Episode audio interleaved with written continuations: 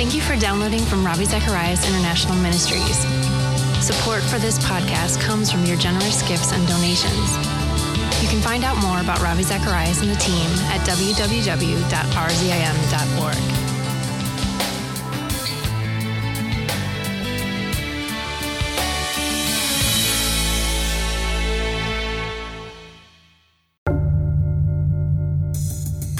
We want to reach out and we want to reach more people. And in order to do that, we have to make something that's true, good, and beautiful. All three. Honest, but also one that communicates some of the goodness in life.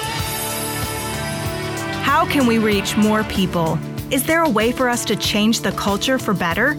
That's just one of the questions we're tackling today as we continue sharing questions and answers from students at Church Everyday in Northridge, California. And answering those questions is RZIM speakers Alycia Wood and Cameron McAllister. Let's join them now. Uh, my question is uh, it's about mainstream society. Um, as leaders uh, who, has, who have a right purposes, is there any possible way to change the culture?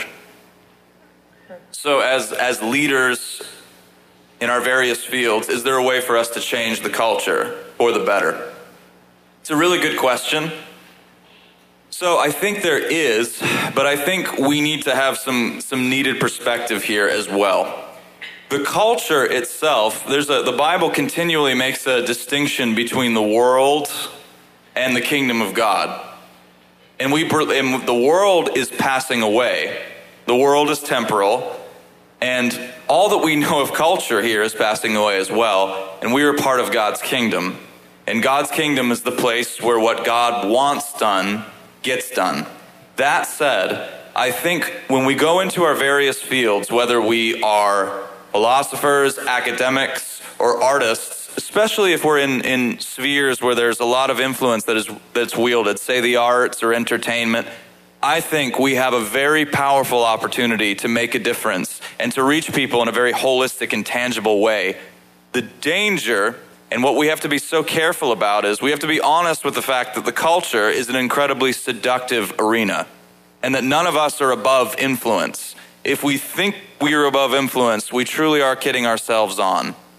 But I think we also need to recognize that Scripture, the Christian worldview, tells us the way things really are. And this gives us an insight into the human heart that others really don't have. And we can use that to our advantage. And I think there are many great Christian thinkers and writers who have done this very effectively. I think of Flannery O'Connor. I think of a filmmaker out there right now, Terrence Malick, who's made films like The Tree of Life and The Thin Red Line phenomenal works of art, challenging works of art. You see, the real temptation when Christians go into these kind of influential arenas is we want to get we want to get the message of redemption across really quickly. But if we're if we're creating art, say, if you just craft something that's nothing more than a message, it turns into propaganda, and you don't want to do that. Christians often want we want to convey an image of the true, the good, and the beautiful. But oftentimes Christians, very well intentioned, I've done this myself, want to give a vision just of the good and the beautiful and exclude reality. And the reality is, we live in a fallen world. We, know, we live in a world where people are ill. We live in a world of cancer clinics. We all sorts of crises are taking place right now in the news as we speak. And if we try to craft something, say a book, a movie, a television show that avoids these issues, it will communicate only with other Christians. And it will be an echo chamber, and there won't really be a connection with the world at large.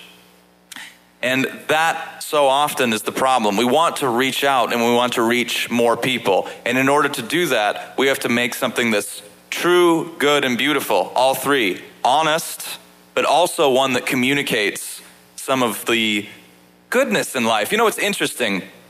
I talked the other day when I was speaking about media and the gospel. I mentioned a lot of television shows. And I've noticed that these shows, whether we're talking about Mad Men, True Detective, Breaking Bad, etc., etc., House of Cards, they're very, very good at showing us depravity, aren't they?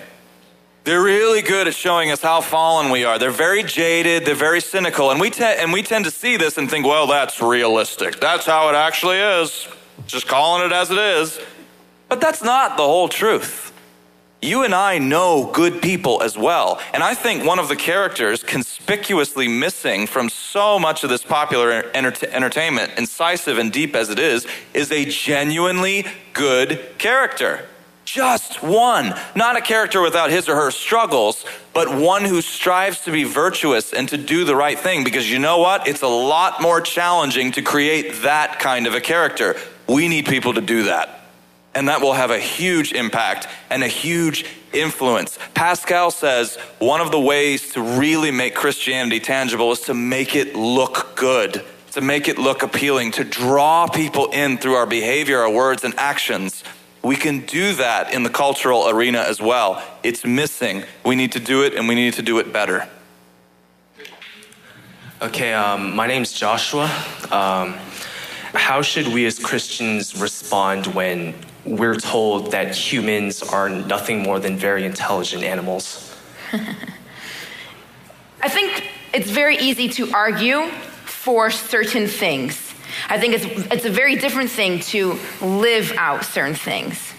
Um, we really, people have used this kind of argumentation in a variety of ways, saying that really because we are um, really humans, just like you said, are just nothing more than animals with a little bit more intellect. In fact, I had a conversation with somebody the other day just about this very thing. Um, but in reality, um, are we as angered when we see, you know, an animal eat another animal versus when we hear of a person killing a child? In reality, if, if we are just, just slightly better than them, why are we so irate when humans behave in the same way an animal, animal does and we don't even consider what they do to be significant or maybe we just turn an eye to it. I don't think any of us felt guilty for stepping on an ant this morning. I hope you didn't at least. But if you did, know that there is a, a, a vast difference between humans and animals. And this is, and, and the reason why, and I understand when people say that, because if you're going to be consistent in your naturalistic, um, atheistic viewpoint, then that is just being consistent, and that's you are just following your logic to its end. The reality is, is that us as, as, as, humans do not believe that because we do believe that there is a value that is given to people that is not given to animals. We don't like, or we don't lock a dog up for eating a squirrel, but we would lock a person up if they were to do the same thing. Okay? Because we, we recognize that there is a value to human that is not there in animals. So when we, when, so when people argue for this, I think this is something that they um, can, can, are just being consistent with and they can make an argument for. But really, if they had to choose between you know, their life being threatened or their dog's life being threatened, they're going to choose theirs because they see themselves more valuable as something else. It's, it's not a livable um, argument that we actually carry out from day to day.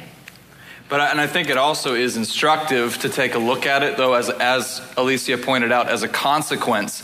If you are firmly committed to a naturalist stance, it's extraordinarily difficult to establish human dignity and human worth on a materialist scale.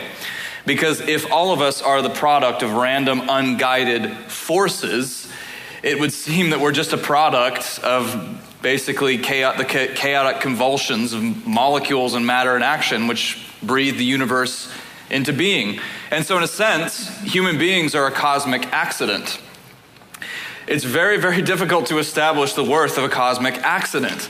And so, oftentimes, our motivations for leading a good life, for helping others, really lose a lot of their hold when you take away the idea that human beings are created or trace their lineage to some kind of a higher power. Because as Christians, we would say, as I, I, was, I, was, I was saying this evening, Christ died on a cross for every human being, but not, not only that, human beings are made in the image of God. But if everybody is a child of God fundamentally, then that really drastically alters the way we assess a human being. Yeah. That way, if you have two people in a boat and one of them happens to be Albert Einstein or William Shakespeare and another happens to be a disabled individual, You wouldn't automatically throw the disabled person out and save Shakespeare for the benefit of the human race. You would recognize that both men are of equal value, regardless of their talents, regardless of their backgrounds. This is one of the unique features that we, that we as Christians can take hold of. And it's interesting when you compare and contrast the worldviews and you look at some of the consequences that flow from this. And it's, if you look in popular culture, this theme is being taken up and actually looked at more seriously. A lot of our television shows, I think of an example like True Detective, are examining what it means to be a good person if there isn't a God. And I think that's probably one of the more incisive and interesting questions an, a, a non believer, an agnostic, or an atheist can ask him or herself. If there is no God, if there's no higher power, if we are all the result of random unguided forces, then what does it mean to be a good person? What is the good life, and why should we do it? It's a very good question.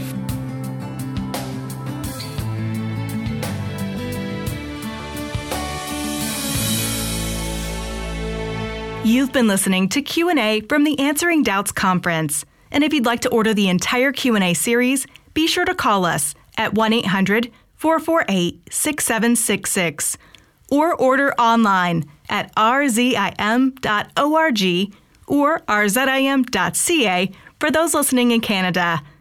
And you can find more content from Alycia and Cameron on our website as well.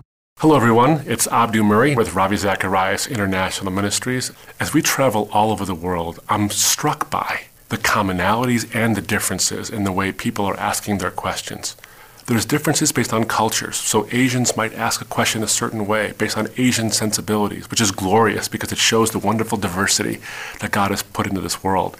And it's different than the way perhaps Americans, whether they're Caucasian or African American or whatever it might be, the way they ask questions and some of the issues that they speak to as well. But I see these commonalities all the time where people are asking questions on the human condition. Like, why are people the way they are? Uh, questions about human equality, questions about sexuality pervade no matter what country of the world we find ourselves in. Questions on meaning, questions on science and faith. Does science sort of rule out any room for faith in our lives? These are the deep questions we're getting. Is there hostility sometimes? Yeah, absolutely there is. We have seen people who come with sort of a, a bone to pick or a point to prove but more often than not, we're seeing people who are honest skeptics, who have real questions and concerns, asking questions not to try to trap us, but to try to get an actual answer for their consideration. And if the conversations we have after the events, where we're standing at the end of the dais talking to someone about a deeply personal issue or something that's really resonated with them, if that's any indication, then the answers are actually sinking in. So, yes, there's a hostility, yes, there's a resistance, but there's also glimmer, sort of a, ray of openness that's coming out.